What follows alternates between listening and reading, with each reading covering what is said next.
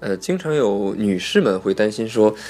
哎，这个饮酒会不会耽误我减肥呀？因为酒精也是热量嘛。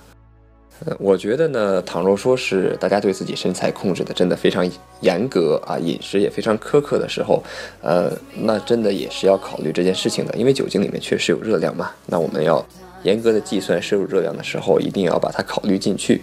不过，如果我们综合的去考虑酒精对生活带来的影响呢，也许结论就不完全一样了。我刚好前些天看到这样一个研究报告吧，它是一个跟踪了几万人长达十三年的一个统计数据。其中提到说呢，有适量饮酒习惯的女士啊，比这个滴酒不沾的女士，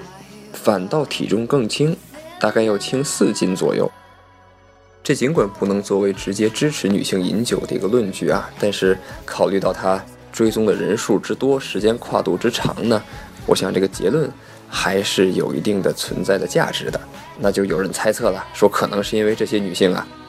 因为饮酒而少吃了很多零食啊，这我想这也是有可能的。那总之呢，如果我们的生活中不是一个对自己的饮食和锻炼要求的那么苛刻的人的话，酒精带来的那一点点热量呢，其实影响也就不是很大了。而且有一个客观的事实存在，是女性本身就比男性对酒精中的热量的吸收和利用的效率要低啊。换句话说，不需要像男性那么担心因为饮酒而长肚子了。